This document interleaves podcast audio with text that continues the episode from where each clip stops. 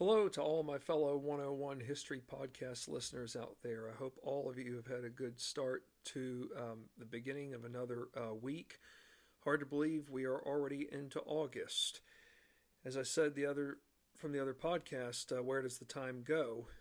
But I think we all know by now that the older we get, the faster the time goes by.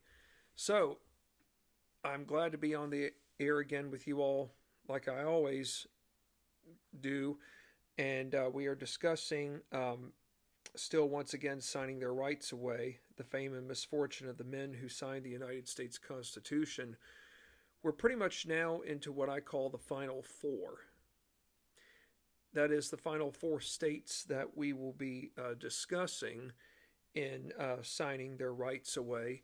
But there will be a surprise towards the very end, a surprise that um, most of us probably did not know, but ought to be reminded about.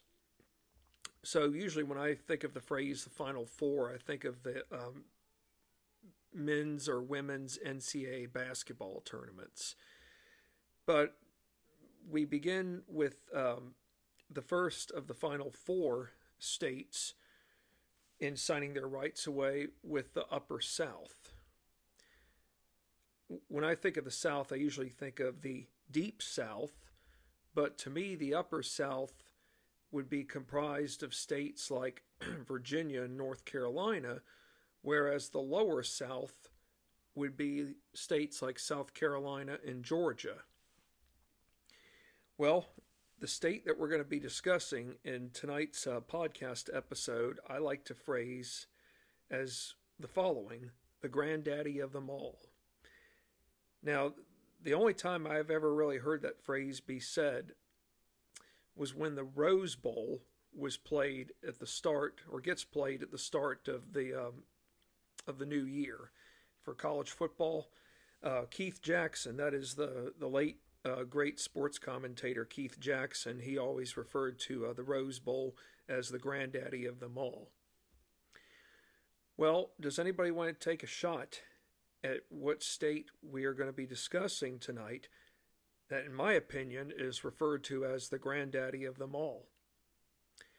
Well, we've already talked about Massachusetts. We've already talked about Pennsylvania. We've already talked about New York. The reason why I'm mentioning some of those uh, states, like for example, Pennsylvania and Massachusetts, they are large states. You know, Massachusetts may not be the same size as Virginia is in today's time, but let's keep in mind Massachusetts had control of another um, state that was not already a state and wouldn't become one until 1820. Remember, folks, Mass- part of Massachusetts, well, the state that was considered part of Massachusetts was Maine. So let's keep in mind that at one time Massachusetts was much larger than it is today, in large part because Ma- because Massachusetts owned all of what we now know as Maine. The state that, um, in my opinion, is the granddaddy of them all in terms of its size, even for 1787 standards, was none other than Virginia where I hail from. We have to remember in 1787 that um, Virginia's territory goes all the way to present day Ohio, what we now know West Virginia, Indiana, Illinois, Michigan, maybe as far west as Wisconsin, and perhaps uh, as far uh, west as Kentucky. So, Virginia even in the post Revolutionary War era, folks, it's still the largest state. So, I've already answered part of the uh, bonus question for you all. Which of the 13 states was the largest, being Virginia? But I didn't answer, but I didn't explain this part, being the second part. Did Virginia send more delegates to Philadelphia versus Maryland and Delaware's five? How many delegates do you think Virginia sent if, in fact, Virginia sent more than Maryland and Delaware, given that those two states sent five per each end? Did Virginia send eight, like Pennsylvania did? Or did Virginia send between six and seven? Or did Virginia send ten? The answer is seven, second highest to Pennsylvania's eight delegates. Well, let me ask you this. Um, was the future father of our country present at the Constitutional Convention? Who was that, folks? Was that George Washington or John Hancock? The answer is George Washington. And here's a good true true and false question for you all. Was George Washington elected president on the Constitutional Convention's first day? Do I hear a lot of trues and do I or do I hear more falses than trues? The answer is true. George Washington was elected president on the Constitutional Convention's first day. And it is fair to say that his presence left many in a state of amazement. For one, the man is about six feet four inches tall, folks. Very few men of his time got even as close as six feet tall. And the only reason I know this, for one example, is that when the first um, group of men came to what we now know as present day Jamestown, Virginia, back in 1607, the average height uh, for an English man at the time was just over five feet, but we're looking probably, we're not looking anywhere close to six feet, but probably about five eight at best in terms of uh, tall, in terms of uh, the what you call the tallest uh, height of the time, but very few men exceeded a height of six feet and over. The only other man that I know of uh, in terms of a prominent Virginian of this time who was over six feet tall was Thomas Jefferson at six two. But yes, I think it's fair to say that you know one factor being Washington's height would have left many in um, in a state of amazement. But it's not so much his height. How about the fact that many delegates had never seen Washington either in person or if they had, they usually had seen him from a distance, but very few of those delegates had ever seen him up close. So to see this man, who was the commander of the Continental Army, up close in person, that is quite a sight to behold, one that many probably never forgot. Well, here's a little bonus question for you all involving George Washington. Uh, what type of government did Washington himself advocate? Did he advocate a government that was strong or weak?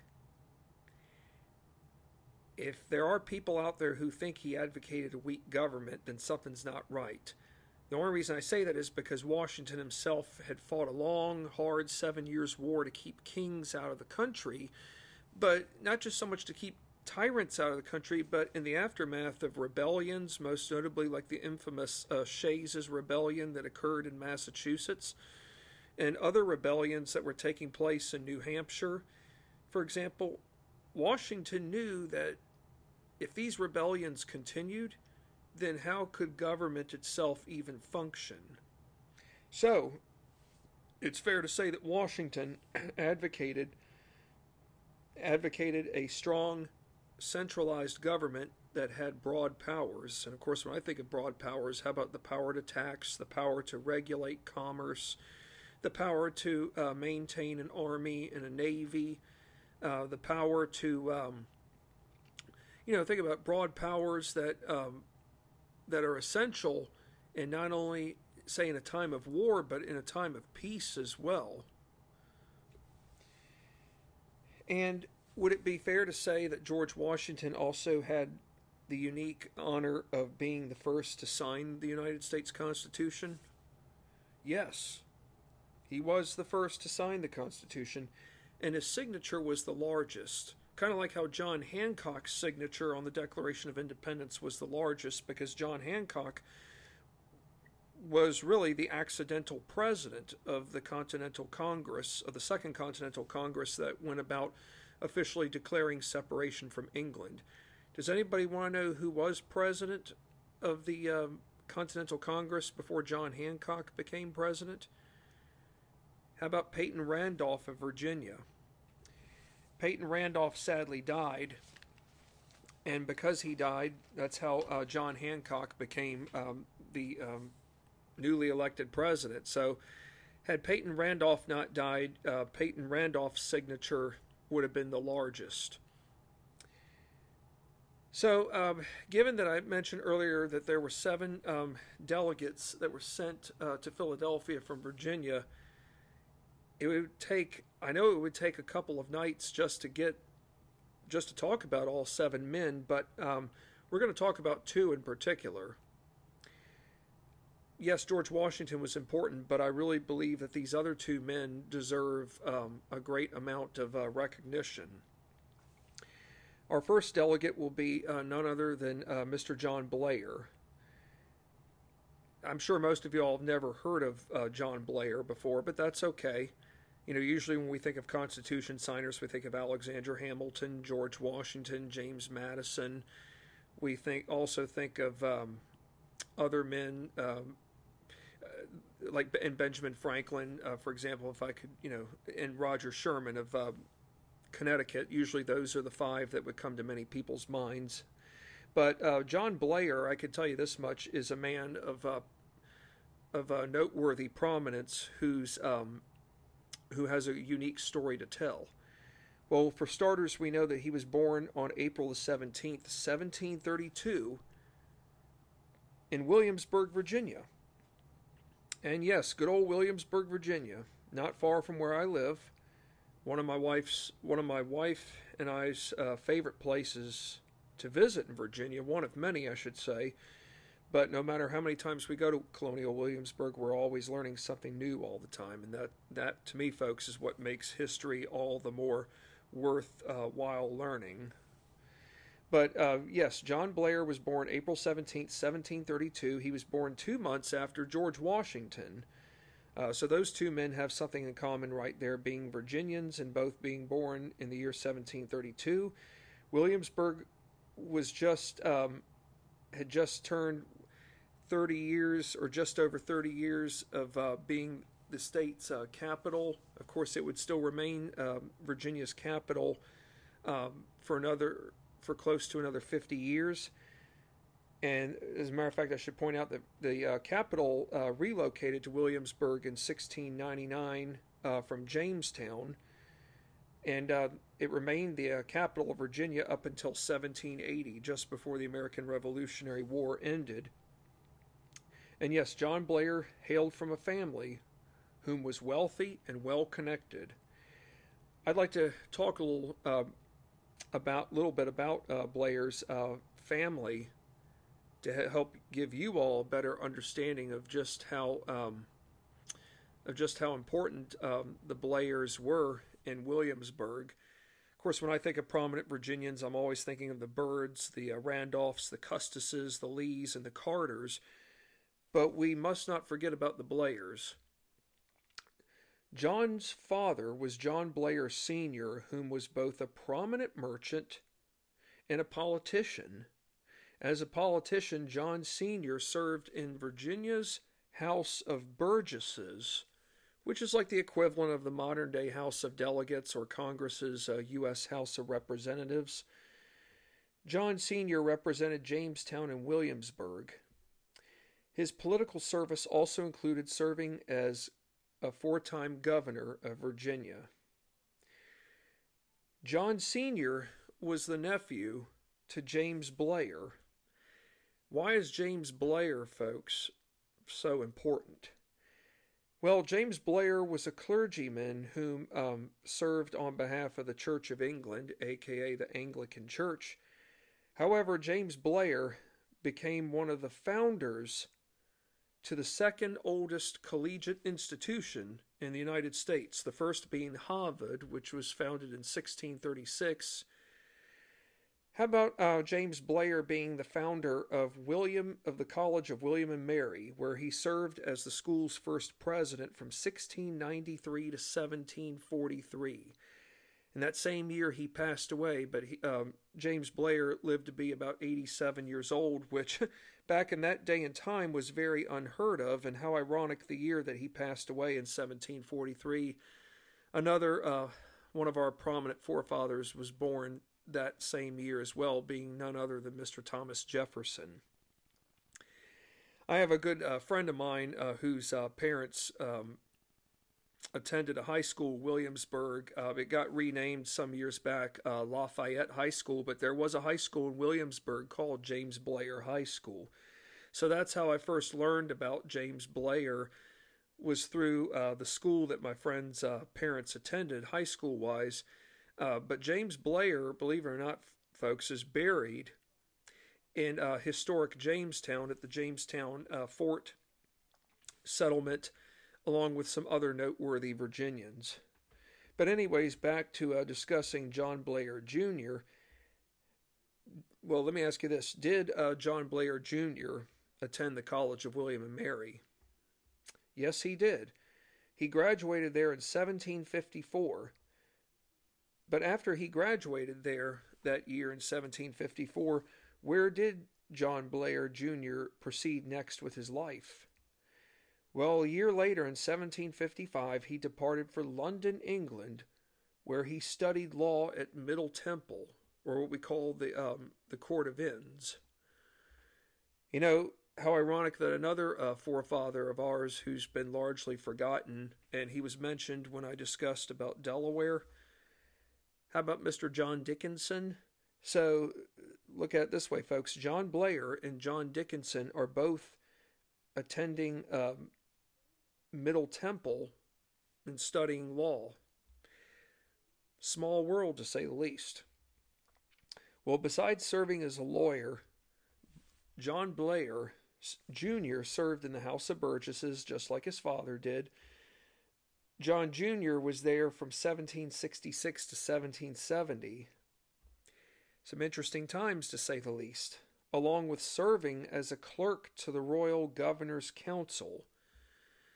You know, whenever I think of two houses of um, of legislative body, I always think of the House and the Senate. But we have to keep in mind in colonial times and this probably would have been the case in other colonies, but I know most notably in Virginia, there was no such thing as a Senate. So, whom did the governor turn to for uh, support? Did he turn to the House of Burgesses? Well, he could have sought their advice, but he had his own unique body. How about what was called the Council of State, which was usually comprised of about eight or ten members whom would whom were pretty much like a cabinet to the governor, but the Council of State was the one that w- was the body that advised the governor on all critical affairs going on um, in Virginia and even outside of Virginia. Because remember, folks, Virginia being the largest of the 13 states, you never know uh, when Virginia could have faced a crisis along its state boundary lines and even in crises well west of the fall line, that fall line usually being around Charlottesville, or, or rather Richmond, rather, where the fall line separating um, the mountains from uh, the non mountainous regions. So, John Blair served as a clerk to the Royal Governor's Council, being the upper house of the Virginia colonial legislature from 1770 to 1775.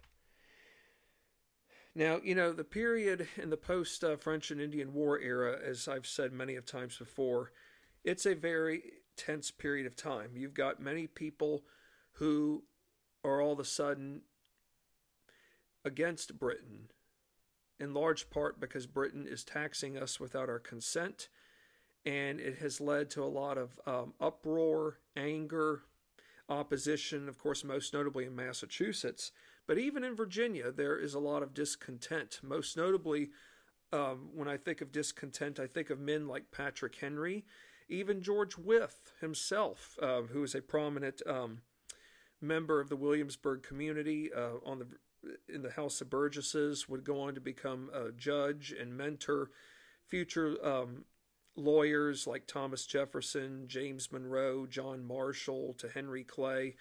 But we have to remember there are a fair share of Virginians whom are whom are um, very discontent with what Parliament is doing. But where does John Blair himself stand at first when uh, debating revolutionary agenda matters? Is he on the side of the Patriots or is he somewhere in the middle? Believe it or not, early on, folks, John Blair falls under the moderate wing. So, in other words, he's not on the extreme right in terms of um, advocating complete order or complete um, allegiance to the crown, but he's not on the extreme left that is supporting violence, uh, supporting um, unruly activities, that is speaking out left and right in opposition of the Stamp Act or the Townshend duties.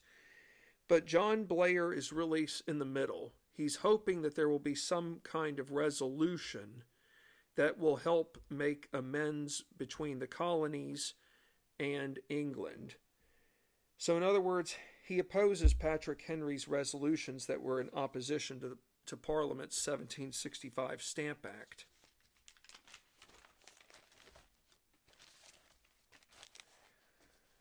Well, do you think it's possible that John Blair's mind could have changed at some point? Yes. What happened in 1769 that caused John Blair to change his outlook towards Britain and Parliament. Okay, 1769, uh, four years earlier, Parliament had passed the Stamp Act. And then a year after, in March 1766, uh, Parliament repealed the Stamp Act. A year later, 1767, we have those townshend duties that place taxes on lead, paper, paint, glass, and tea. So it's really another um, it's really another jab at the colonists. But what happens in 1769 in Virginia that changes everything for John Blair? Lord Botetourt, Virginia's royal governor, goes about dissolving the House of Burgesses in response to Burgess members voicing opposition towards Parliament's unfair, improper practices. In other words, Burgesses, left and right, had spoken out against the abuses that Parliament had engaged in. And by doing so, they felt that Parliament had deprived their subjects of the right to voice their opposition in a peaceful manner. After all, the Burgesses now are beginning to realize that, hey, no one is speaking on their behalf 3,000 miles away to say, hey, my constituents 3,000 miles on the opposite side of town, on the opposite side of the ocean, either support this legislation or are totally against it. So, for John Blair, this really is a, not only a violation of freedom of speech, but it's a violation of um, it's a violation of, of what we would call appropriate or direct consent. Now, John Blair realizes that there was never any consent to be given. So the Burgesses met at what's called, folks, the Raleigh Tavern in Williamsburg. And I've been in there plenty of times, but it's a great place to visit. And the Raleigh Tavern is important because this is where um, the House of Burgesses, they met secretly and they all agreed to sign non importation agreements, meaning that all British goods coming into America would be boycotted, aka not bought. These uh, goods would be left on the ships to rot. And for a period of time, I should point out that John Blair Jr.'s father, John Blair Sr., actually owned the Raleigh Tavern. So, can you all understand why the Blairs, even though they may not have had the same, they may not have been in the same boat, perhaps as the Byrds or the Randolphs, or the uh, Custises or the Carters, but the Byrd, but the um, Blairs, folks, they do have prominence in Williamsburg, and it should never go unnoticed. After war had initially broken out with England, where did Blair lend himself? He served on the Virginia Privy Council, which was an advisory group to uh, Governor Patrick Henry. And why is Patrick Henry unique here, folks? Because he is the first non royal governor in Virginia. And our last royal governor, being Lord Dunmore, aka John Murray, was uh, he had uh, dissolved the House of Burgesses, and once again, our Burgesses met at the Raleigh Tavern to discuss the future for Virginia. So, Patrick Henry, folks, is Virginia's first non royal governor. John Blair also serves on Virginia's General Court, where he eventually rose to the position of Chief Justice. And how ironic that John Blair Jr. served on the Virginia High Court of Chancery, where he served alongside Declaration of Independence signer Mr. George Wythe. Okay, here's a question you all are eager to um, find the answers to. You know, I said earlier Virginia sent seven delegates to Philadelphia. Did all seven men sign? Well, we obviously know George Washington signed. That's a given, given that he was the president. But did the others sign? Well, I'm going to tell you this right now. Only three out of seven signed.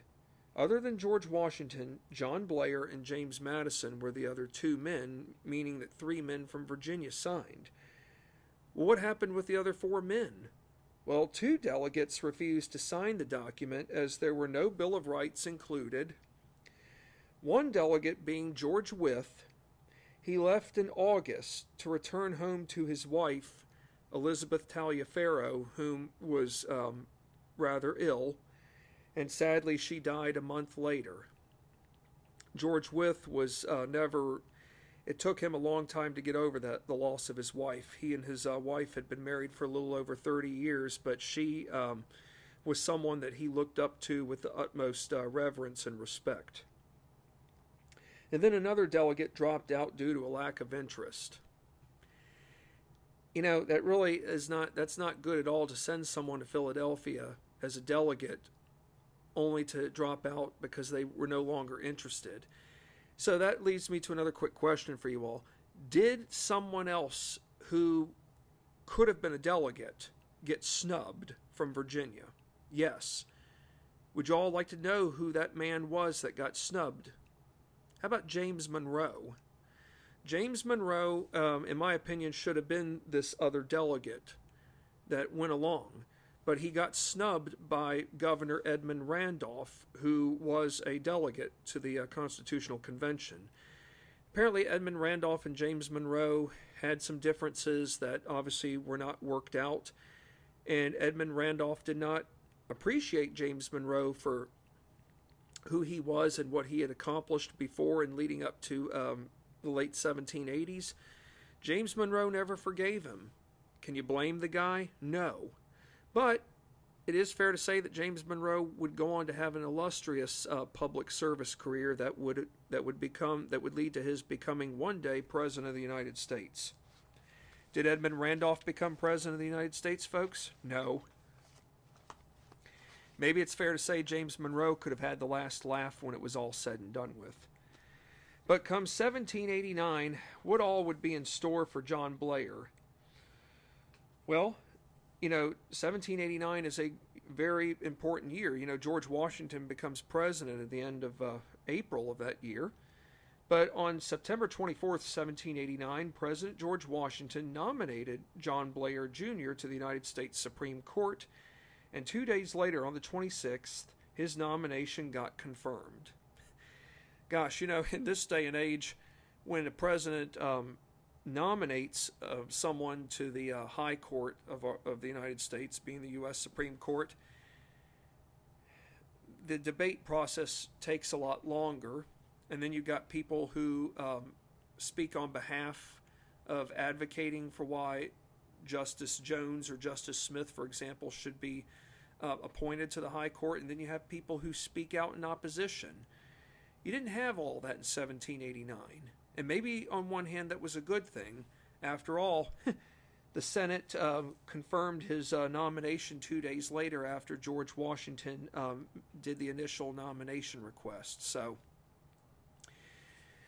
I guess it's fair to say, even back then, we didn't ha- have to worry about interest groups like we do today and other um, matters that can sadly be taken out of proportion. John Blair did serve on the uh, High Court of the United States, being the U.S. Supreme Court, until 1796. In other words, he stepped down one year after George Washington's presidency came to an end. He stepped down for medical reasons. He and he uh, died on August the 31st, 1800, at age 68. Well, it is fair to say that John Blair did get to live got to live to see our nation's first two presidents um, ascend to the high office.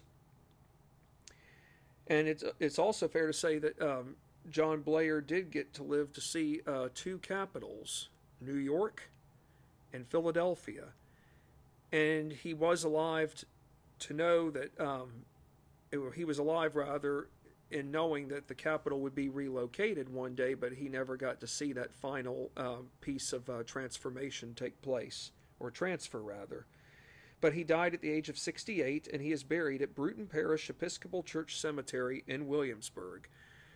And uh, that is uh, also uh, worth uh, seeing. Um, it hasn't been open to the public since the pandemic, but um, but if you visit the the gravestones of, of uh, prominent Virginians, uh, you will definitely get an appreciation. After all, when you think of Bruton Parish Episcopal Church, just remember that that's where the Church of England, aka the Anglican Church, once stood, and it was Virginia's premier church up until um, the late 1770s.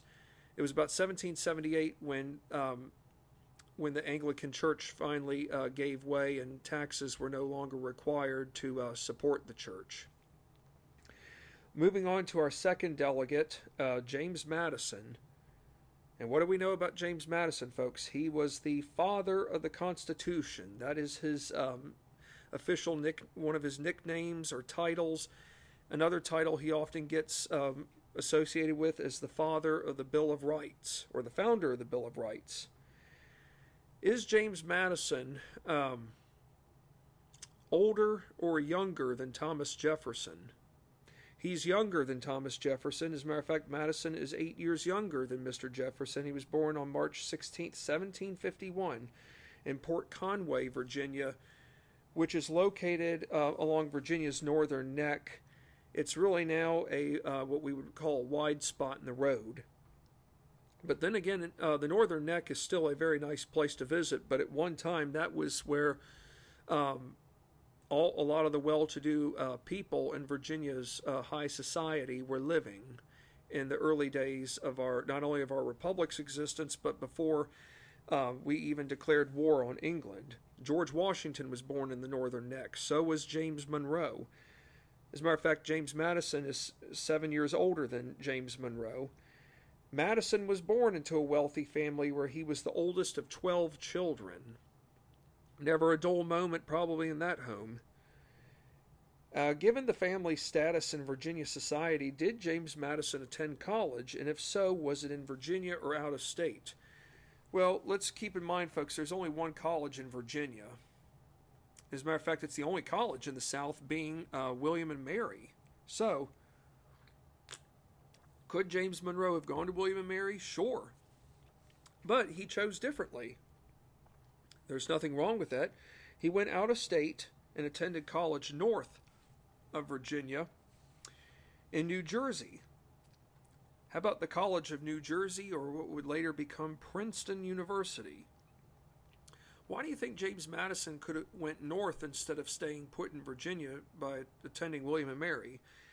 Well, one thing I have learned, and I've known this for some time, is that um, whereas the College of William and Mary was aligned strictly with the Church of England, so in other words, you attend the College of William and Mary, your allegiance better be to the Church of England. If it's not, uh, there will be all kinds of issues, and people's eyebrows will be raising at you. Uh, people will raise their eyebrows at you left and right. But uh, by attending uh, the College of New Jersey, that was an institution which welcomed religious diversity. Okay? You could have been a member of the Church of England and still going to the College of New Jersey. But if you are Methodist, Baptist, Presbyterian, Quaker, Unitarian, you are welcomed at the College of New Jersey. And so Madison um, got a very good education there. He met a lot of um, unique men whom would um, play a role in shaping our nation's um, republic. He stayed an extra year there by studying theology. At one time, James Madison thought he might have become a minister. He studied under John Witherspoon, whom not only taught theology but was also the College of New Jersey's president. And something you all should keep in mind is that John Witherspoon would go on to become the only clergyman whom signed the Declaration of Independence. Although religion wasn't for Madison, or, or rather, I should say, uh, the study of um, becoming a, a theologian or a minister wasn't for him, his thirst for knowledge led him to develop a great passion for political theory, along with studying about governments past and present. In other words, governments that failed, governments that succeeded and were still intact, that's the kind of history that Madison himself became all the more passionate about. Perhaps it'll come useful down the road, especially not only when we're declaring our separation from England, but come time to reform America to where a new governing document will need to take place of what was already in existence before that was that was um, a failed um, governing system. Well, given that James Madison suffered from chronic bouts of illnesses, which kept him from active duty throughout the Revolutionary War, how would he go about lending his voice in other ways? Well, for starters, uh, in 1775, he joined Orange County's Committee of Safety. And come 1776, he attended the Virginia Convention, which saw him help write Virginia's first state Constitution. You know, James Madison's only 25 years old, folks, from 1776, and yet he as and yet he has attended the Virginia Convention that that allowed him to help uh, play a part in writing Virginia's first state constitution. What does that tell you about Madison?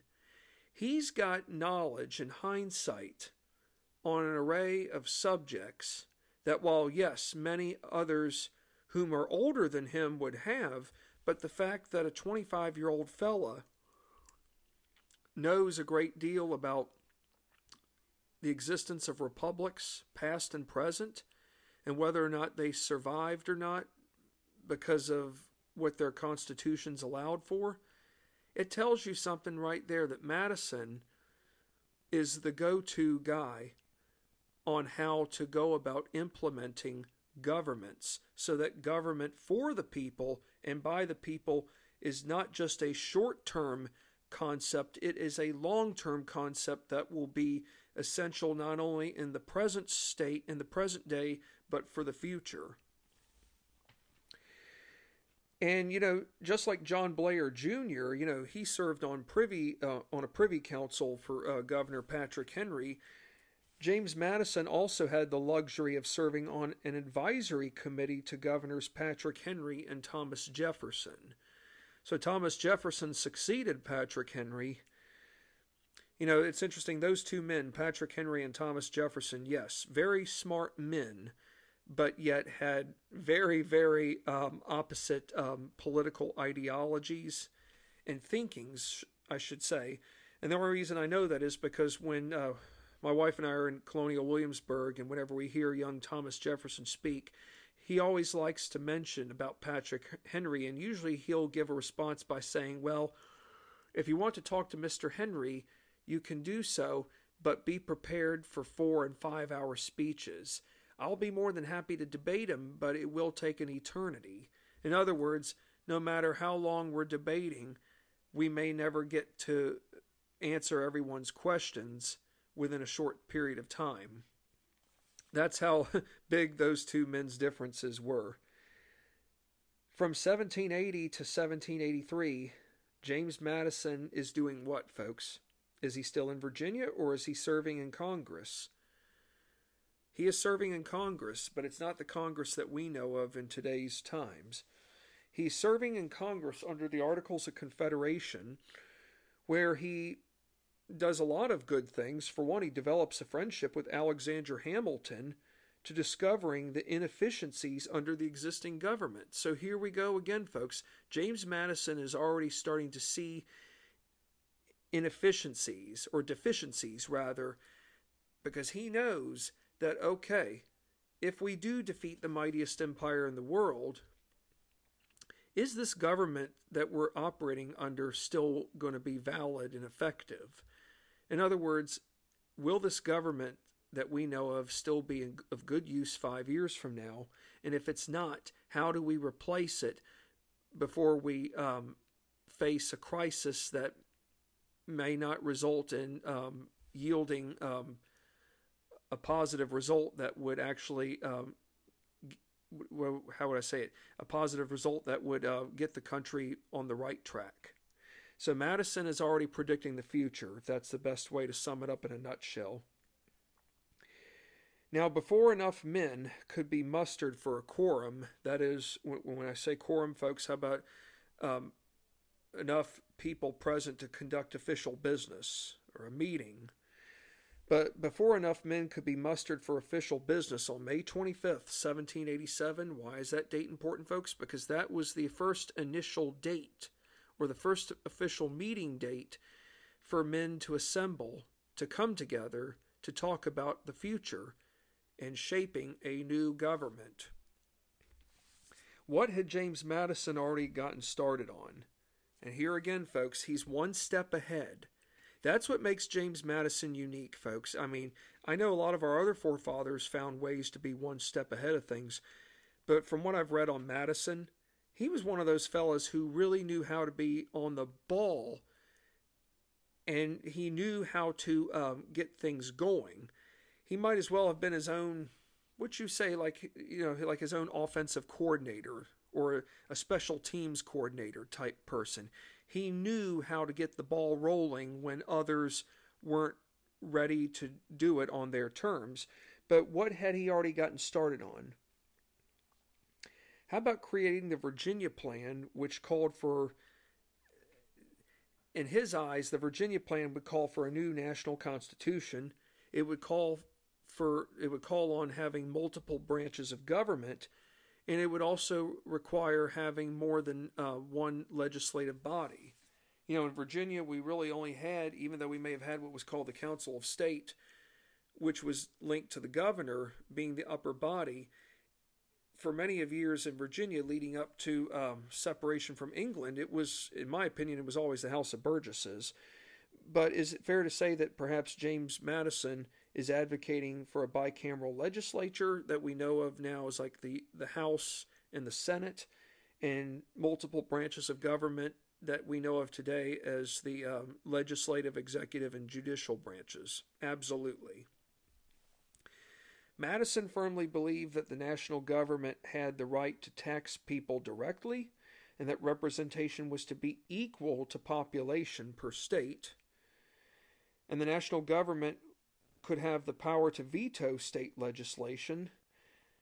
And as for a chief executive, aka president, he believed that the president should have powers, but that the president should not have the same kind of powers as a legislative body. Okay, the legislate the legislative body or the legislature is the one that enacts laws. The president has the power to sign or veto uh, bills that come before him you know, Congress has the power to declare war. The President of the United States does not have that authority.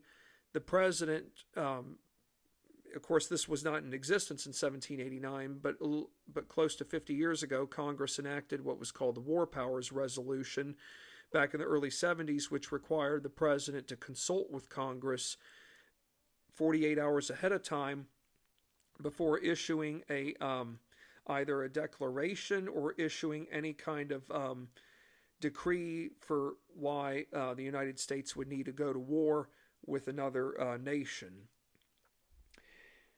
So think about this, folks. Madison knows that in order for a government to succeed, there has to be um, separation of powers, but there also has to be um, proper channels of communication amongst um, different bodies of government.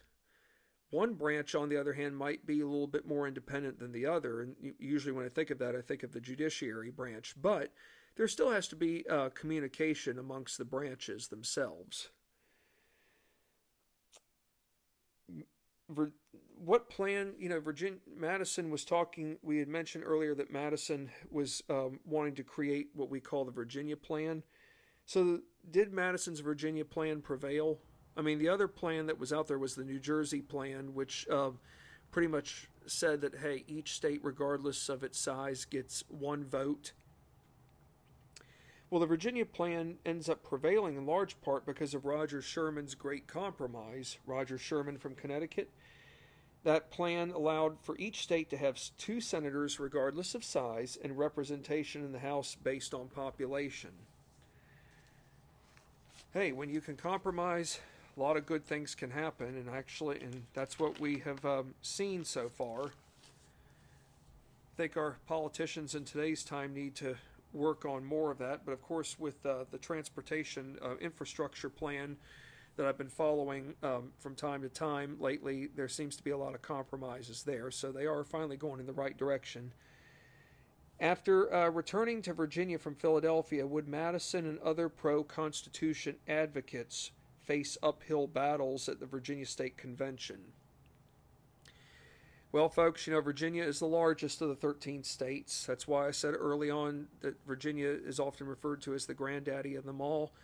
She has a lot to gain and yet a lot to lose, and even before separation of, from England ever took place, if any other state wanted to declare its separation from England, they would have had to have done something that was mandatory. They would have needed to um, get Virginia's opinion on it. How so? Well, I said it earlier. Virginia being the largest state, she has the most to gain and yet the most to lose. So if you don't consult with the largest of the states, being Virginia, you're going to be out in left field on your own, probably um, fending for yourself. But yes, James Madison and other uh, pro Constitution advocates like um, John Blair Jr. and George Washington, they dealt with their fair share of opponents like George Mason, Edmund Randolph, to Richard Henry Lee, and I was surprised about Richard Henry Lee because he was so vital with behind the Declaration of Independence, but hey, you know, people's minds sometimes change over things when it's least expected, and sometimes that's good, and sometimes it's always not for the better. But there were a handful of prominent Virginians whom were not uh, real thrilled about the Constitution. They liked, actually, I take it back, many of them actually liked what the document itself offered, but it lacked one thing a Bill of Rights. You know, it would have been great, perhaps on one hand, for the Constitution to have incorporated a Bill of Rights right away, but here's the problem, folks. Delegates are in Philadelphia from late May to the middle of September of 1787. If they stayed another three to five months just to debate on what would constitute a Bill of Rights package, who's to say that maybe the Constitution itself might never have gotten ratified by all the states? So, in other words, it's like saying, okay, let's start out with this, but when we convene again next time, once our new government gets established, how about we talk about the Bill of Rights? So, in other words, we should keep in mind that not, not, not everyone could have everything they wanted right away. Some people, people in general from Philadelphia, the delegates walked away with something. Everybody did. Not everyone could come away with all the with all the um, the answers. So, yes, uh, men like George Mason, uh, Edmund Randolph, those two men chose not to sign because there was no Bill of Rights. Well, as for uh, Patrick Henry, he didn't go to Philadelphia, but he opposed the Constitution because he just thought it was too extreme. He thought it was a, a document that simply would alter people's lives for all the wrong directions. So, Patrick Henry, I would think of him now in today's time as like a libertarian. In other words, government, don't tell me to do X, Y, and Z. Government, get off my backs. Get off my back, government. You're infringing upon my rights in, in X, Y, and Z um, categories. Patrick Henry, in other words, would have preferred to have lived under that failed form of government, aka the Articles of Confederation, that would have allowed the states to reign supreme over the federal government. And the scary part is, folks, there were people out there who would have preferred living under the Articles of Confederation. I wouldn't have.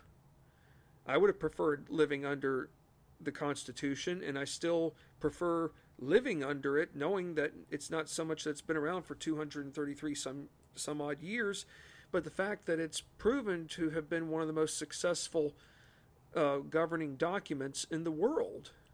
And yet here we are, younger than England and France and Spain, but yet we have the oldest uh, oldest constitution that's still in existence to this day. That says a lot right there.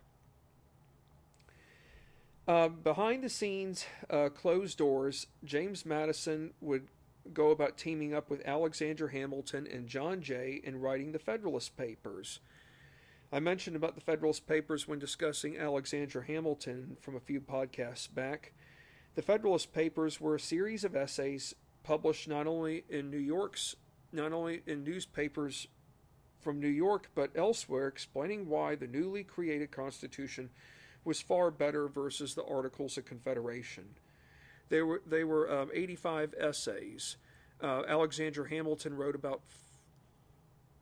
I want to say Hamilton wrote about 51 of them. Madison wrote 29, and uh, Jay himself only wrote five. But each man had a specialty area that they focused on in writing these essays, and they were um, essential because without them, I don't believe that uh, Virginia and New York would have gotten over the hump in in regards to uh, ratifying the actual Constitution itself.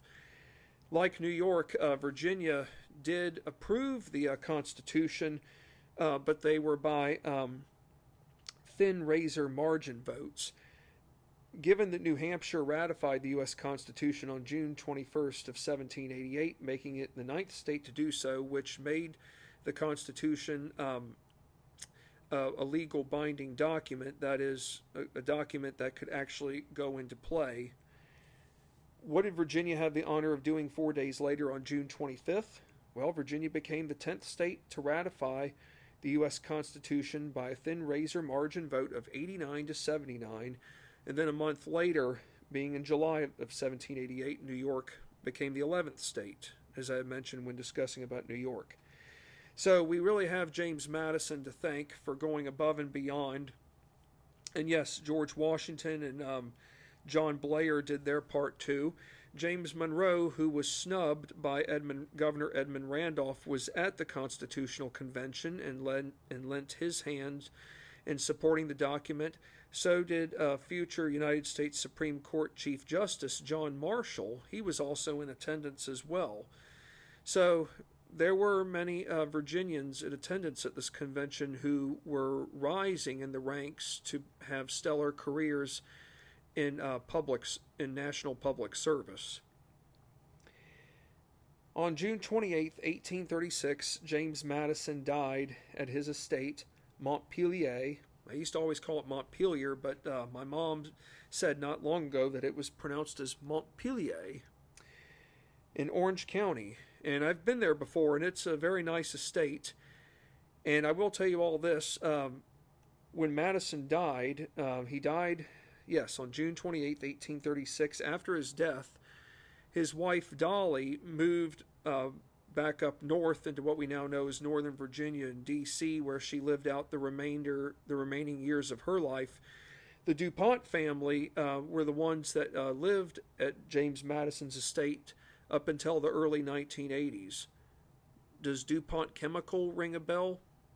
You know, when I think of DuPont Chemical, I think of uh, the the grand estates in uh, Wilmington and Dover, Delaware, that the DuPont families um, lived in for a number of years. But hey, the DuPonts also owned, uh, at one time, uh, lived in James Madison's estate, Montpelier, up until the early eight, 1980s.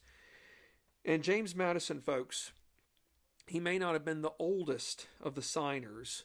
William Samuel Johnson of Connecticut had that unique honor um, by living to the age of 92 when he died in 1819. But James Madison was the last signer of the U.S. Constitution to die, and he lived to be eight, lived to be um, 85 years old. He died 10 years after Thomas Jefferson and John Adams had done so on July the 4th of 1826. He outlived James Monroe by five years. Monroe died on July 4th of 1831. James Madison may not have been as tall as as uh, Thomas Jefferson or George Washington, but he was a giant for his time in shaping our government. As one person said um, from an article I read some year uh, I had read some years back, to understand James Madison is to understand how the Constitution came into being.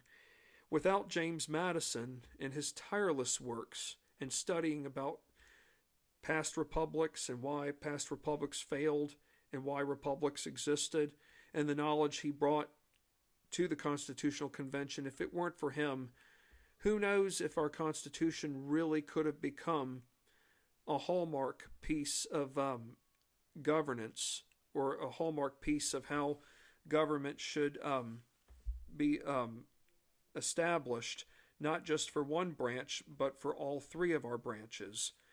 So we do have Mr. Madison to thank for all of that. Well, that wraps up uh, this episode, and I look forward to being back on the air again next. And thank you again, as always, my fellow 101 podcast listeners, for being so supportive. Without you all, uh, I'm not sure how I could have uh, succeeded, knowing that I've gotten just over 9,200 plays but as I've said before, and I'll say it again, I'm not in it for the income, I'm in it for the outcome. So continue to spread the word to those who want to listen. Continue to spread the word in, to others that history is vital, history is important, and while, yes, it may not always be pretty, it's still important to learn about the history itself so that we may not make those same mistakes again. But don't get deterred by anything negative in the news. Don't get deterred by anything that would keep you from not wanting to learn more about history. But the bottom line is is that these stories have to be told. I am more than happy to tell you what i know. I may not always have all the answers but i will always do everything i can to give you all a better um, perception of what i know and how it can be um, and how it can be uh, used in other settings when you go about visiting places of historic significance Thank you again, as always, and I look forward to being back on the air again soon with all of you. Take care and stay safe.